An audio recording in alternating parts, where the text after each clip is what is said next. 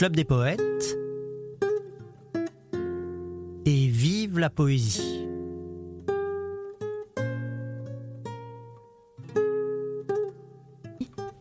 Tu es ma joie, ma vie, ma pensée, ma nécessité suprême, mon bonheur dans ce monde, mon espoir dans l'autre, ma prière du jour et de la nuit, ma douce Juliette, mon éternel amour. Vois la vérité, reconnais ton erreur, reviens. Je mourrai si je te perds. Écris-moi, oui, je reviens, j'arrive, tends-moi la main pour sortir du tombeau.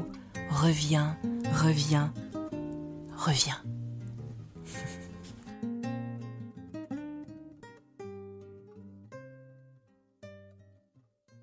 Paris, 27 septembre 1873, samedi matin, 6h45.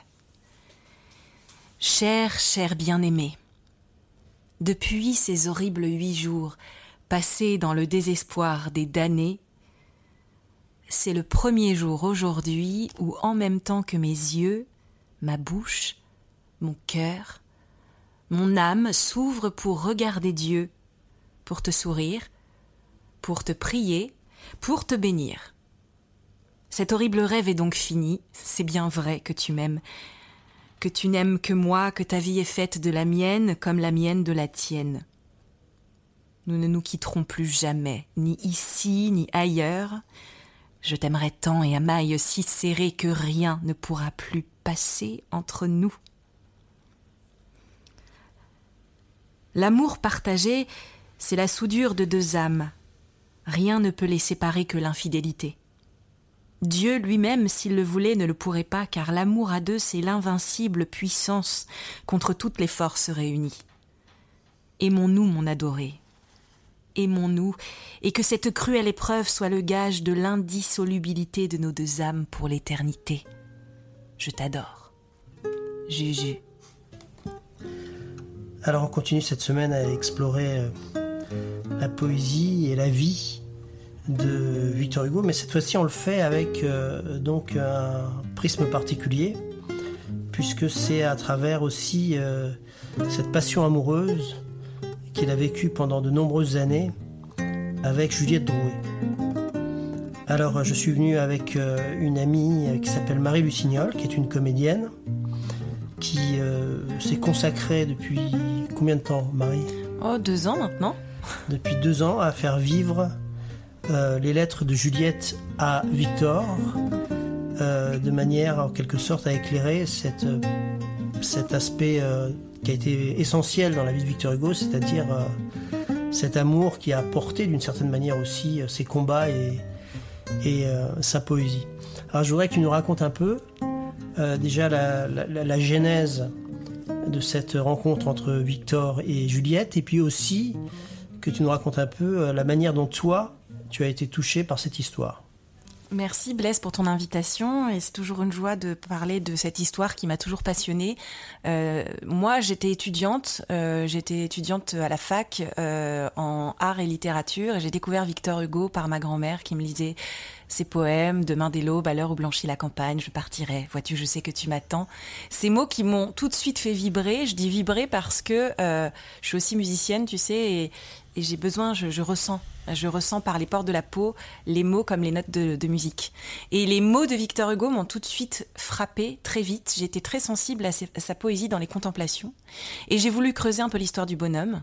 J'ai voulu euh, lire ses romans, regarder des films sur lui, euh, voir la vie d'Adèle H au cinéma. Je me suis tout de suite intéressée à tout ce qui tournait autour de l'univers d'Hugo et forcément à un moment donné, je suis tombée sur Juliette. J'étais encore assez jeune, j'étais j'étais j'étais à la fac et euh, et j'ai creusé. Je suis je me suis acheté une biographie pour euh, un petit peu découvrir euh, qui était Juliette et je suis tombée sur les lettres et j'ai été profondément bouleversée par l'histoire de cette femme en fait qui m'a rappelé Cosette, puisque j'avais lu Les Misérables il n'y a pas si longtemps, et j'ai vu plein de résonances entre certains poèmes des Contemplations et, les, et entre la Cosette des Misérables d'Hugo. Et je me suis dit, c'est quand même dingue qu'une femme ait pu autant influencer un homme dans son œuvre. Euh, pour moi Juliette c'est plus qu'une muse, c'est une âme sœur, c'est sa compagne, c'est son bras droit, sa béquille. Et sans elle, il n'aurait pas écrit tout ce qu'il a écrit, il n'aurait pas été autant inspiré puisque on, le sait, et j'en suis encore plus bouleversée de, le redire encore, à la mort de Juliette, Victor n'écrivit plus une ligne, plus une seule, pas une phrase, pas une virgule. Juliette meurt, Victor arrête d'écrire.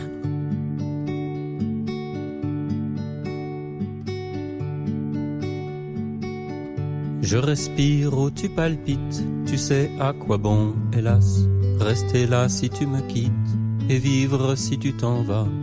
À quoi bon vivre étant l'ombre de cet ange qui s'enfuit? À quoi bon sous le ciel sombre n'être plus que de la nuit? Je suis la fleur des murailles dont avril est le seul bien. Il suffit que tu t'en ailles pour qu'il ne reste plus rien. Tu m'entoures d'auréoles, te voir est mon seul souci. Il suffit que tu t'envoles pour que je m'envole aussi. Si tu pars, mon front se penche, mon âme au ciel, son berceau, fuira car dans ta main blanche, tu tiens ce sauvage oiseau. Que veux-tu que je devienne si je n'entends plus ton pas? Est-ce ta vie ou la mienne qui s'en va? Je ne sais pas. Quand mon orage succombe, j'en reprends dans ton cœur pur. Je suis comme la colombe qui vient boire au lac d'azur. L'amour fait comprendre à l'âme l'univers sombre et béni. Et cette petite flamme seule éclaire l'infini. Sans toi, toute la nature n'est plus qu'un cachot fermé où je vais à l'aventure, palais n'étant plus aimé. Sans toi, tous ces feuilles tombent, l'ombre remplit mon noir sourcil.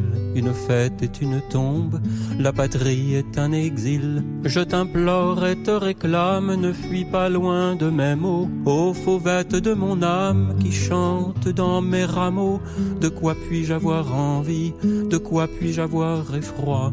Que ferais-je de la vie si tu n'es plus près de moi? Tu portes dans la lumière, tu portes dans les buissons.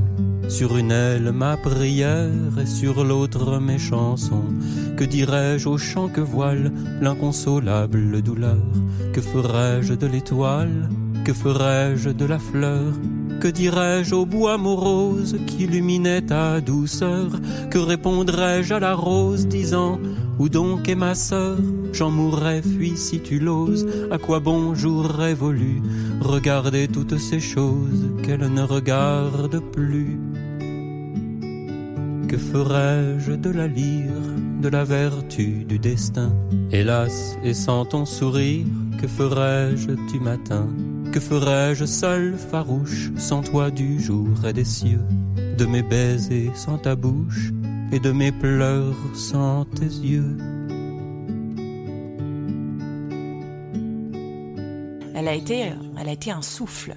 Euh, donc voilà, et, le spectacle d'ailleurs euh, que j'ai la joie d'interpréter termine par ça. Hein. À la mort de Juliette, je n'écrivis plus une ligne. Euh, et donc, excuse-moi, je suis venue, je fais des flashbacks, mais donc j'ai creusé, j'ai trouvé Juliette et j'ai passé un casting à la suite de ça, providentiel, pour un film au cinéma, pour jouer Juliette adolescente, juste, après qu'elle quitte le couvent, puisqu'elle a été élevée chez les sœurs, comme Cosette. Et elle a été élevée par son oncle, hein, qui est un peu son Jean Valjean à elle, elle sort du couvent, riche de cette éducation religieuse, parce qu'elle resta toute sa vie pieuse et, et priante. Hein. La foi catholique a été vraiment son parcours, ce qu'il a, construite. Euh, et, voilà, c'est aussi ce qui me touche chez Julia. Donc je passe ce casting. Figure-toi que ça passe avec le réalisateur qui me dit, écoute, c'est assez fou. Il y a, y, a, y, a, y a quelque chose avec Juliette. Bon, je prends ça un peu comme ça. Finalement, le film ne se fait pas. Bon, j'ai plus jamais trop eu de nouvelles de ce réalisateur. Puis il voulait absolument pas changer son scénario, il voulait vraiment rester sur Juliette. Apparemment, ça s'est pas fait. Et il m'a dit une chose, il m'a dit, tu sais, si tu dois jouer Juliette, tu la joueras un jour. Moi, je dis bon, ouais, d'accord. Et dix ans après, je, je tombe sur le roman de Patrick Tudoré, qui est totalement consacré à cette femme, Juliette. D'ailleurs, le roman s'appelle Juliette, tu vois. Et sans réfléchir, j'ai envie de te dire par intuition, je le contacte tout de suite. Je lui écris euh, sur, les réseaux, sociaux, je ne le connaissais pas du tout. Et je le contacte et je me dis, vienne que pourra. S'il me répond, tant mieux. S'il ne me répond pas, tant pis. J'essaierai quand même d'adapter son roman. Mais si c'est euh, forcément par euh, une rencontre, ça sera encore mieux. Et c'est ce qui s'est passé. Il m'a répondu trois semaines après. Et nous avons eu cette rencontre assez fabuleuse qui nous lie aujourd'hui autour de Juliette. Et nous avons fait ce spectacle que j'ai joué à Avignon cet été sur Juliette. Voilà, sur cette femme. Euh, et dans ce spectacle, nous parlons de Juliette, mais de Victor Hugo forcément. Mais c'est au travers les yeux de Juliette cette fois-ci. Ce n'est plus Hugo en première place, c'est Juliette en première place qui a été son souffle. Voilà. D'accord, et vous avez monté donc euh, ce spectacle, le, enfin les, les, monologues que. Ouais, tout à fait. Puisque c'est un seul en scène. C'est un seul en scène, exactement. Euh, euh, et, vous les avez montés avec cet auteur. Donc oui, avec Patrick Tudoré qui a adapté donc son propre roman. Il s'est bien sûr inspiré des lettres, mais c'est un roman, donc il a pas, il a inséré quelques lettres, mais c'est pas le principal chose de, enfin, de, de l'histoire. mais effectivement, c'est le prisme de Juliette. Donc on revit l'histoire à travers les yeux de Juliette, et bien sûr toute l'histoire romantique autour de ça, euh, tous les drames, tout, tout, ce que, tout ce qui constitue aussi la vie des Hugo. Donc le drame avec Adèle, la perte de son enfant Léopoldine, euh, tout ça c'est dans le spectacle. Euh, Juliette perd aussi sa fille. Alors ce qui est assez fou, c'est qu'on découvre combien Victor Hugo et Juliette Drouet étaient liés de par leur destin. Juliette perd sa fille, Hugo perd sa fille, à deux ans d'intervalle, elles avaient le même âge quasiment. Et quand on se met à prendre du recul et qu'on voit un petit peu, je ne sais pas si on peut parler de psychologie, mais quand on se met un petit peu à, décimer un peu le profil psychologique même de Juliette, on se rend compte qu'effectivement le lien à Hugo est pas un hasard, puisque Juliette est orpheline. Donc le prisme sur Hugo, euh, euh, sans faire de, de, psychologie de comptoir, elle est évidente. Juliette adore Hugo, adore comme elle aurait pu adorer son père, qu'elle n'a jamais eu. Mais c'est pas que ça. C'est-à-dire qu'il y, a quand même une dimension charnelle qui est évidente aussi, une sensualité, parce que par Juliette, euh, par euh, Juliette, c'est ça, Victor Hugo a découvert cette sensualité. Ça faut le dire. Euh, Juliette a été celle qui a, qui a, fait découvrir à Hugo la sensualité, l'élégance, parce qu'avant Hugo, avant Juliette, Hugo était plutôt, on va dire, pas très élégant, pas forcément sur son apparence, c'était quelqu'un de simple et, qui, qui, avait pas forcément cet attrait pour la séduction. Et mmh. Juliette, elle le dit d'ailleurs dans, dans, le spectacle, je sais pas si j'ai bien fait, mais en tout cas, j'ai participé à cette émancipation aussi, euh, aussi bien sensuelle, physique et, et, au point de vue de sa personnalité. Il a pris confiance en lui. Voilà. Euh... euh alors donc, ce que j'aimerais peut-être, c'est qu'on commence par euh, se souvenir de, des premiers pas de cette rencontre. Oui. Alors bien sûr euh, il avait pour épouse Adèle. Oui, Adèle Hugo, tout à fait. Qui était une camarade de oh d'enfance. Oui, c'est ça, tout à fait, tout à fait. Qu'il a aimé, et avec qui il a eu quatre enfants. Hein. Faut pas le. Oui, bien sûr, bien, sûr. Le, passer à côté, c'est important. Et, finalement, Adèle a fait partie aussi de sa vie. Mais toute, sa, vie, et Ce, qui est, ce qui est beau aussi, c'est qu'Hugo a toujours gardé ce respect pour Adèle, qui, qui est quand même la mère de ses enfants. Elle avait cette place. Et ce qui est aussi très touchant, c'est que Juliette l'a toujours su. Elle n'a pas voulu remplacer Madame Hugo. Juliette, c'était l'amour de Victor Hugo. Elle était exclusive vis-à-vis de son amour, mais elle n'a jamais prétendu remplacer Adèle. Euh, et ce qui est assez fou, c'est qu'on en parle dans le spectacle, et ça les gens ne le savent pas en général. Mais Madame Hugo est devenue amie avec Juliette à la fin de sa vie, et Juliette lui a fait la lecture à son chevet lorsqu'elle était aveugle.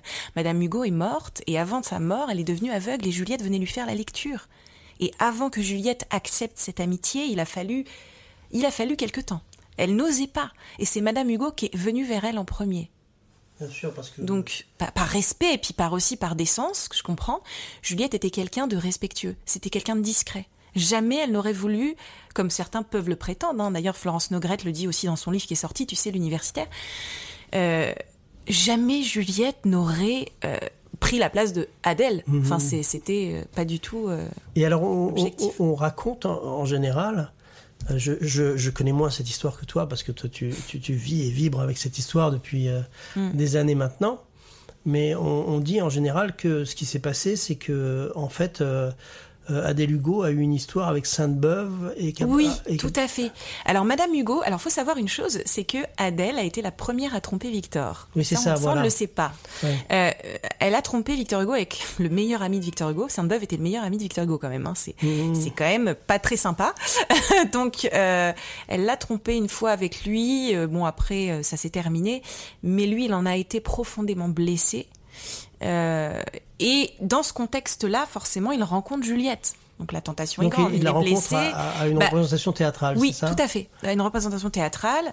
Et ensuite, elle interprète la princesse Negroni dans Lucrèce Borgia. Mm, mm. Et là, elle apparaît dans toute sa splendeur, comme je puis dire.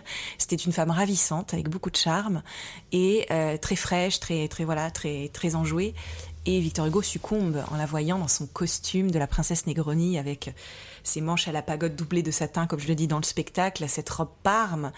Ils font littéralement. Et puis elle, elle en joue forcément un peu. Mm. Euh, et c'est le coup de foudre.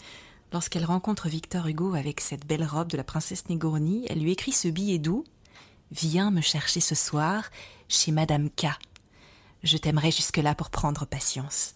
Et ce soir, oh, ce soir, ce sera tout. Je me donnerai à toi tout entière. Voilà, faut imaginer Victor Hugo un petit peu coincé qui reçoit ça d'une belle dame. Et euh, Juliette dira d'ailleurs euh, que cette nuit d'amour, la première nuit d'amour avec Victor Hugo, elle dira Je suis née dans la nuit du 16 au 17 février 1833 à Paris à l'âge de 26 ans. Voilà. Pour elle, c'est une naissance, cette première nuit d'amour. Voilà. Alors, ce qu'il y a, d'intéressant aussi, c'est que donc euh, tu m'apprends quelque chose que j'ignorais complètement, c'est que euh, ce rapport qu'il a eu à la séduction, parce que les femmes sont omniprésentes dans l'œuvre de. Victor Hugo, la célébration des femmes, euh, oui, euh, la, la joie de les, de les rencontrer, la joie de, de les charmer, la joie de les séduire, elle est tout le temps présente dans son œuvre.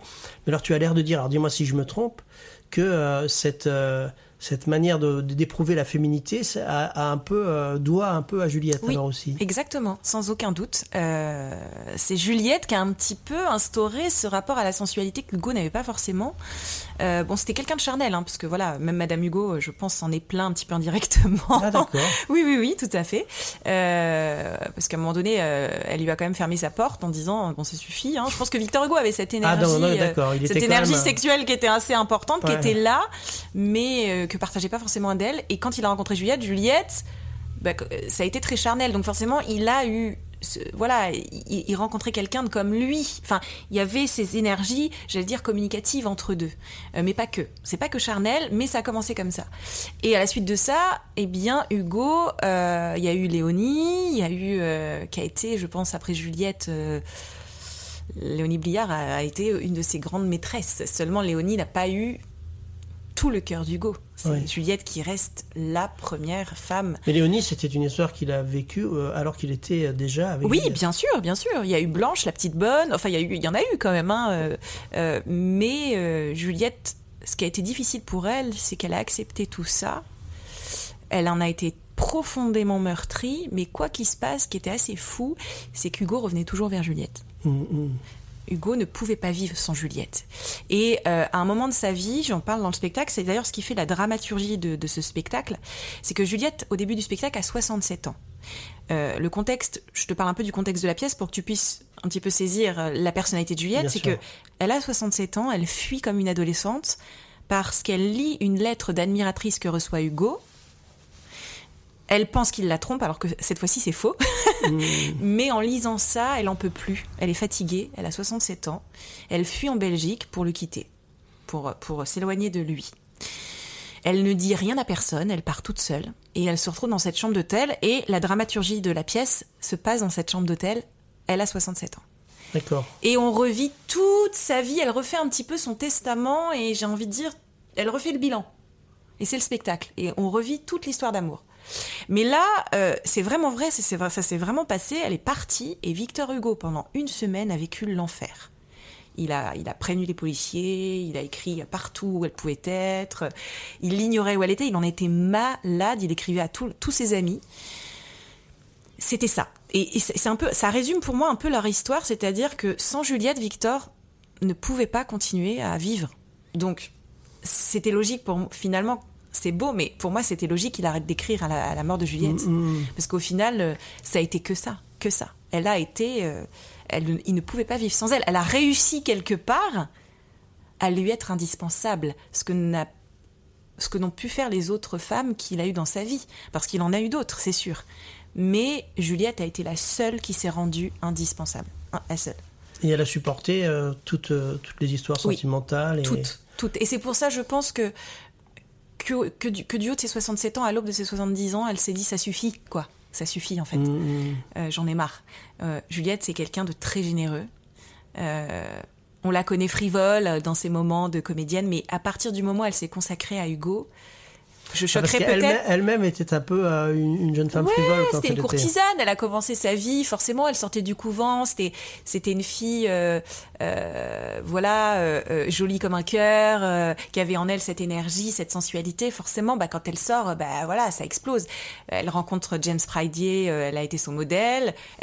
hop, elle a un enfant. Enfin, très vite, elle tombe là-dedans. Et puis, elle se rend compte aussi du, du de l'impact qu'elle a vis-à-vis des hommes, de son charme. Donc, elle en joue aussi. Euh, mais dès qu'elle rencontre Hugo, elle a, c'est comme si elle rentrait en religion, tu vois. Elle a, elle a ce côté euh, comme une nonne qui rentrerait au couvent. Elle abandonne tout, quoi. Et elle se consacre à cet homme en lui donnant toute sa vie. Et c'est pour ça que moi, je compare cette énergie. Euh, j'avais été à Radio Notre-Dame et je comparais l'énergie. Quand je joue Juliette, j'ai quasiment l'énergie un peu comme une Thérèse de Lisieux, quoi. Parce que Juliette, pour moi, elle est, elle est, c'est une grande amoureuse qui a été Thérèse pour le Christ. Mais Juliette, c'est une grande amoureuse de fait. Elle est absolue. Elle est, elle est dans l'absolu. Elle est dans, elle est dans le trop en fait. Hein. Euh, et c'est aussi ce qui m'a charmé chez elle. Euh, ça, ça, ça, ça, fait d'elle un destin un peu hors norme, tu vois. Elle n'a pas été que la muse qui attendait son maître pour. Euh, elle n'a pas été que ça, parce qu'elle elle l'a choisi aussi. C'était une comédienne. Elle aurait pu faire carrière aussi. Elle n'était pas non plus ce génie de comédienne, mais elle était bonne comédienne. Euh, elle aurait pu aussi euh, s'acoquiner euh, de, de, prince. Elle l'a été d'ailleurs, elle a été convoitée par un prince, je ne sais plus si c'était polonais, ou, mais, mais, elle aurait pu hein, avoir un destin autre que, ce qu'elle a eu avec Victor Hugo, finalement. Alors j'ai une amie qu'on va entendre dans le cours de cette émission qui dit un poème que tu connais sans doute qui s'appelle Amour, qui est une sorte de plaidoyer mm. pour comment dire pour comme s'il était devant un tribunal puisqu'il était très attaqué pour ses cet euh, amour euh, extra-conjugal. Et donc, euh, il, défend, il défend son amour comme s'il était en quelque sorte devant un tribunal et comme s'il était un avocat mm-hmm. de l'amour. Et cette amie, donc, qui est aussi une jeune femme féministe très ardente et militante, mhm. et euh, vraiment au, sens le plus beau du terme, dans le sens que euh, elle défend des jeunes femmes qui sont, euh, par exemple, prises dans les filets de la prostitution, des choses comme ça. Elle les arrache, à, elle les arrache à des réseaux, des choses comme ça. Ah C'est vraiment une. ah oui, incroyable. Une jeune femme qui est, comment dire, dans une dans un militantisme extrêmement actif et efficace, et qui se confronte à des proxénètes, qui enfin, qui a un courage même physique très fort. Et cette jeune femme, donc, euh, elle adore Hugo et euh, elle dit ce poème Amour. On, va l'entendre dans cette émission, mais euh, en même temps, comme elle est toujours dans la défense des, femmes, c'est vraiment son combat, enfin un de ses combats parce qu'elle en a plusieurs. Elle a, elle, a, tendance un peu à dire ces derniers temps, parce que moi je la connais depuis plusieurs années, elle dit oui, mais Hugo, il l'a un peu séquestré, etc. Cette pauvre Juliette, il l'a. Euh, en fait, c'était un mec comme, comme tous les mecs. Il, il a un petit peu oui, mis sous sa coupole et voilà, sois belle et tais-toi. Et voilà, il l'a un petit peu. Voilà. Mais ce que je voudrais savoir, c'est ce que tu en penses, toi, de ça. Parce que. Bah, il faut être nuancé. C'est sûr que c'est sûr que je comprends ce qu'elle dit. C'est pas totalement faux. Euh, elle n'a pas eu la vie simple. Euh, Hugo, il y a eu, il y a eu beaucoup de chantage. Euh, effectivement, il l'a, il l'a restreint dans son champ euh, vital, même au niveau vestimentaire. Comme Juliette avait beaucoup de charme, il en était jaloux, mais, mais, mais, enfin, de manière excessive. surtout au début, hein, quand Juliette était encore très belle. mais cela dit, elle a eu le choix.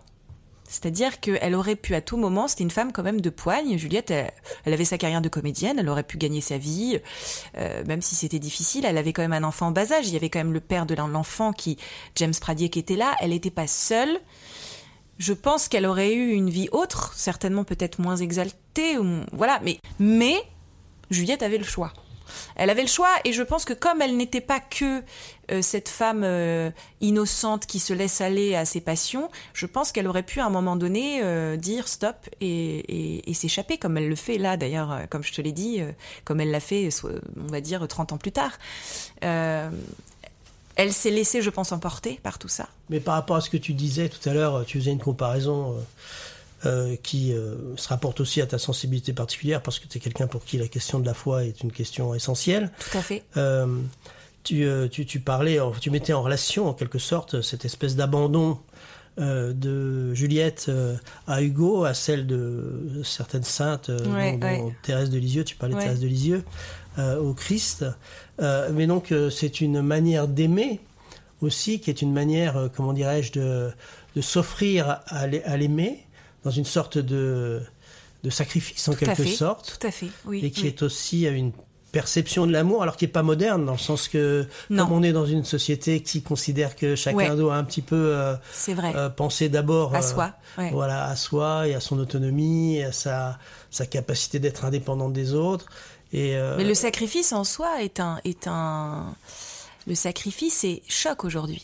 Le sacrifice du Christ, le premier, est pure folie. Aujourd'hui, l'amour sans sacrifice, ça choque le sacrifice, mais en même temps, et si on suit un peu les préceptes du Christ, c'est ça fait partie du jeu.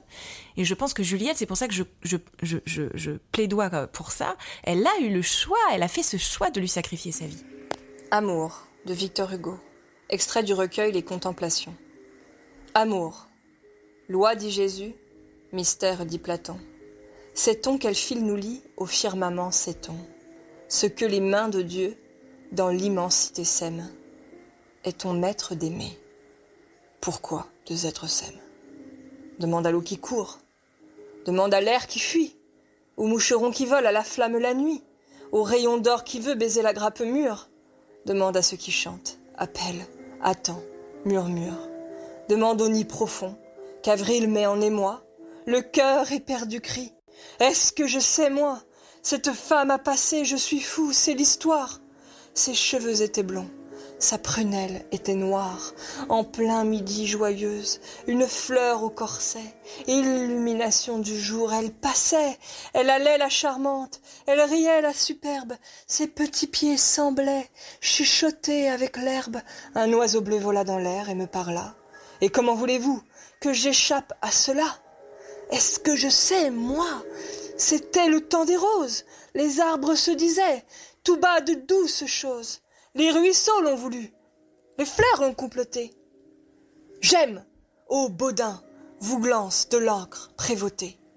Bailliage, Châtelet, grande chambre, saint office, demandez le secret de ce doux maléfice au vent, au frais printemps chassant les rêveurs hagards, au filtre qu'un regard boit dans l'autre regard, au sourire qui rêve, à la voix qui caresse, à ce magicien, à cette charmeresse, demandez aux sentiers traîtres qui dans les bois nous font recommencer les mêmes pas cent fois, à la branche de mai, cette armide qui guette et fait tourner sur nous en cercle sa baguette, demandez à la vie, à la nature, aux cieux, au vague enchantement des chants mystérieux, exorcisez le prétentateur, l'antre l'orne faite cujasse au point, un bron procès en forme aux sources dont les cœurs écoutent les sanglots, aux soupirs éternels des forêts et des flots.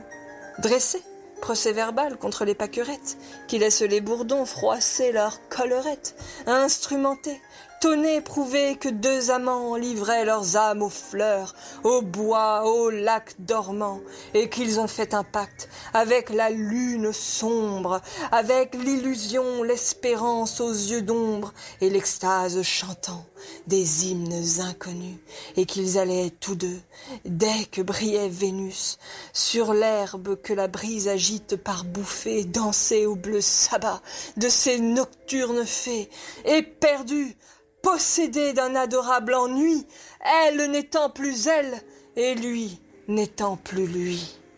Quoi? Nous sommes encore au temps où la tournelle, déclarant la magie impie et criminelle, lui dressait un bûcher par arrêt de la cour. Et le dernier sorcier qu'on brûle, c'est l'amour.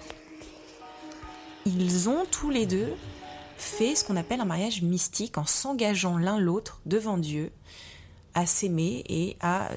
Victor Hugo s'est engagé à, prendre soin de Juliette. Donc quelque chose qu'ils ont fait de manière intime. Alors, oui, euh, tout à fait. Mariage, un, mariage mystique, intimiste. Ils étaient tous les deux. Ils étaient tous les deux et ils ont professé ensemble, en se faisant la promesse, elle à lui, lui à elle. Donc symboliquement, ça a changé le cours des choses. Et je pense qu'à ce moment-là, Juliette était prête justement à, à vivre son sacrifice. Mais c'est dur à entendre, hein, je l'entends tout à fait aujourd'hui. Hein. on se dit, mais elle est folle. Mais elle l'a fait. Et ça a duré 50 ans, quoi. Enfin, je veux dire, elle aurait pu. Euh, Puis c'est très intéressant parce que, euh, d'une certaine manière, cette jeune femme à qui je pense, eh bien, c'est qui, qui, se donne donc pour aider tellement d'autres de, femmes. Et donc, en fait, il y a une sorte de paradoxe quand même dans le fait que elle, elle a du mal à accepter que, que Juliette, pour un homme, euh, eu cette, euh, euh, cette générosité en quelque mhm. sorte, alors que bah, elle-même, elle a cette générosité dans sa manière de défendre les femmes. De, défendre les femmes, mhm, voilà. Mhm, tout à fait. Il y a aussi une chose que j'ai trouvé très intéressante dans ta façon d'ouvrir cette émission, c'est le fait que tu as dit, et c'est marrant parce que c'est la deuxième fois cette semaine que je l'entends, que Victor Hugo n'aurait pas été Victor Hugo euh, sans Juliette. Enfin, en d'autres termes, que euh, la grandeur de son œuvre, euh, la puissance de ce qu'il a offert au monde, eh bien, il n'aurait pas été capable de l'offrir s'il n'y avait pas eu ce soutien qu'il avait eu constamment. Alors, moi, c'est quelque chose que, si tu veux, bien sûr, je connaissais l'importance de la présence de Juliette dans l'histoire de Victor Hugo, mais à ce point-là, hmm. c'est-à-dire au point de dire Victor Hugo a été en quelque sorte euh, fait euh, par, par, Juliette. Enfin, c'est à travers elle qu'il a réussi à s'accomplir en tant que génie euh, artistique et en tant qu'homme. Bien, c'est quelque chose que j'aurais pas osé dire. Mm. Et c'est marrant parce que donc en préparant les émissions que je fais sur Victor Hugo et en particulier cette émission, j'ai écouté une émission que mon père avait fait dans les années 70 sur Hugo et dans lequel à un moment donné il disait carrément, il disait c'est la plus grande histoire d'amour de toute de toute l'histoire poétique et littéraire. Waouh Ah oui, il disait. Euh, Ton papa le disait déjà. Oui, il disait ça. Et il disait, euh, c'est une œuvre euh, qui n'aurait pas existé sans cette femme.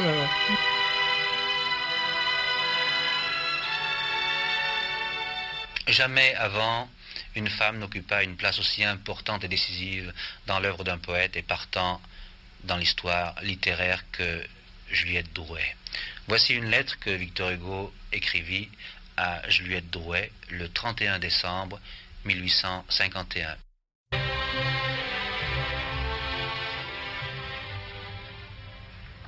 Mon doux ange bien-aimé, voici l'année qui finit.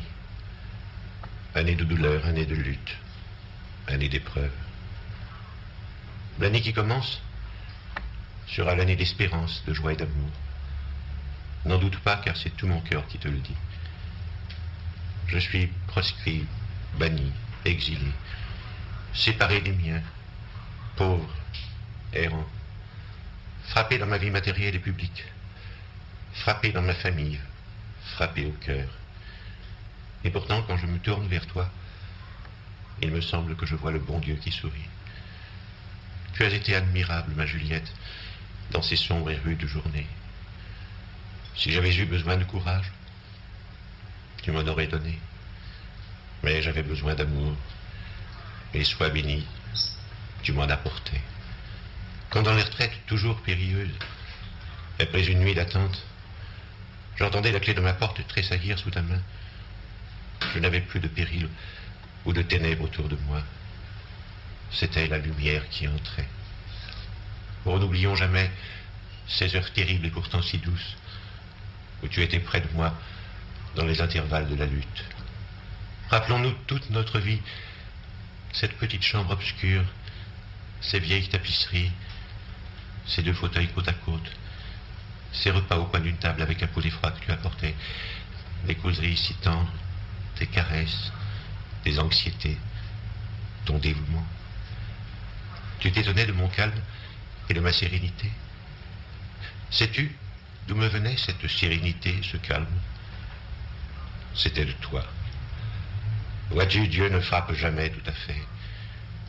Il nous a jetés ici, mais ensemble. Qu'il soit béni. Ce soir, au moment où tu liras ceci, l'année nouvelle sera commencée. Je veux qu'elle commence pour toi par un doux rêve. Oh, si j'étais à côté de toi, elle commencerait par une douce réalité. Du moins, puisque la nuit nous sépare, rêve tous les baisers que je te donnerai. Emplis ton grand et généreux cœur de toutes les pensées douces que le mien y verse. Sois heureuse en te souvenant que tu as été une bonne, brave, généreuse et admirable femme. Que si je vis, c'est par toi. Que si je suis heureux, même ici, c'est par toi. Que tu étais dévouée pour moi et que je baisse tes pieds et que je t'aime. Paris, 1er janvier 1882, dimanche matin. Cher bien-aimé, je te souhaite encore beaucoup d'années avec tout le bonheur que tu désires et que tu mérites. Ces souhaits que je te formule dans cette lettre ce matin sont au fond de mon cœur en permanence, comme ma vie même, et ils occupent ma pensée nuit et jour. Depuis longtemps, hélas, je suis privée de te l'écrire au jour le jour comme autrefois. Mais dès que les jours seront plus longs et mes occupations moins multiples, je reprendrai ma chère petite restitue avec acharnement. En attendant, je te redis ce que tu sais par cœur. Si tu m'aimes comme je t'aime, ce que je t'adore et que je prie Dieu tous les jours de me permettre de vivre à tes côtés jusqu'à mon dernier souffle et à mon âme, mon âme d'être réunie à la tienne dans l'éternité. Ce vœu, cette prière ardente, je l'ai faite aujourd'hui depuis le premier jour où je t'ai appartenu. Aussi j'espère qu'il m'exaucera. Puisque j'ai mis ma lèvre à ta coupe encore pleine, puisque j'ai dans tes mains posé mon front pâli, puisque j'ai respiré parfois la douce haleine de ton âme, parfum dans l'ombre enseveli, puisqu'il me fut donné de t'entendre me dire les mots où se répand le cœur mystérieux, puisque j'ai vu pleurer, puisque j'ai vu sourire, ta bouche sur ma bouche et tes yeux sur mes yeux. Puisque j'ai vu briller sur ma tête ravie un rayon de ton astre, hélas, voilé toujours.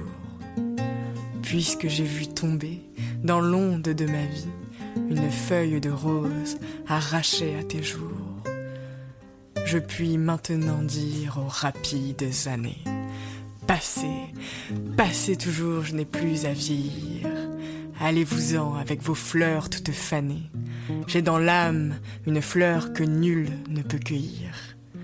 Votre aile, en le heurtant, ne fera rien répandre du vase où je m'abreuve et que j'ai bien rempli. Mon âme a plus de feu que vous n'avez de cendre, mon cœur a plus d'amour que vous n'avez d'oubli. C'était Et vive la poésie, l'émission hebdomadaire du Club des poètes. Et pour terminer, quelques mots du fondateur Jean-Pierre Renet.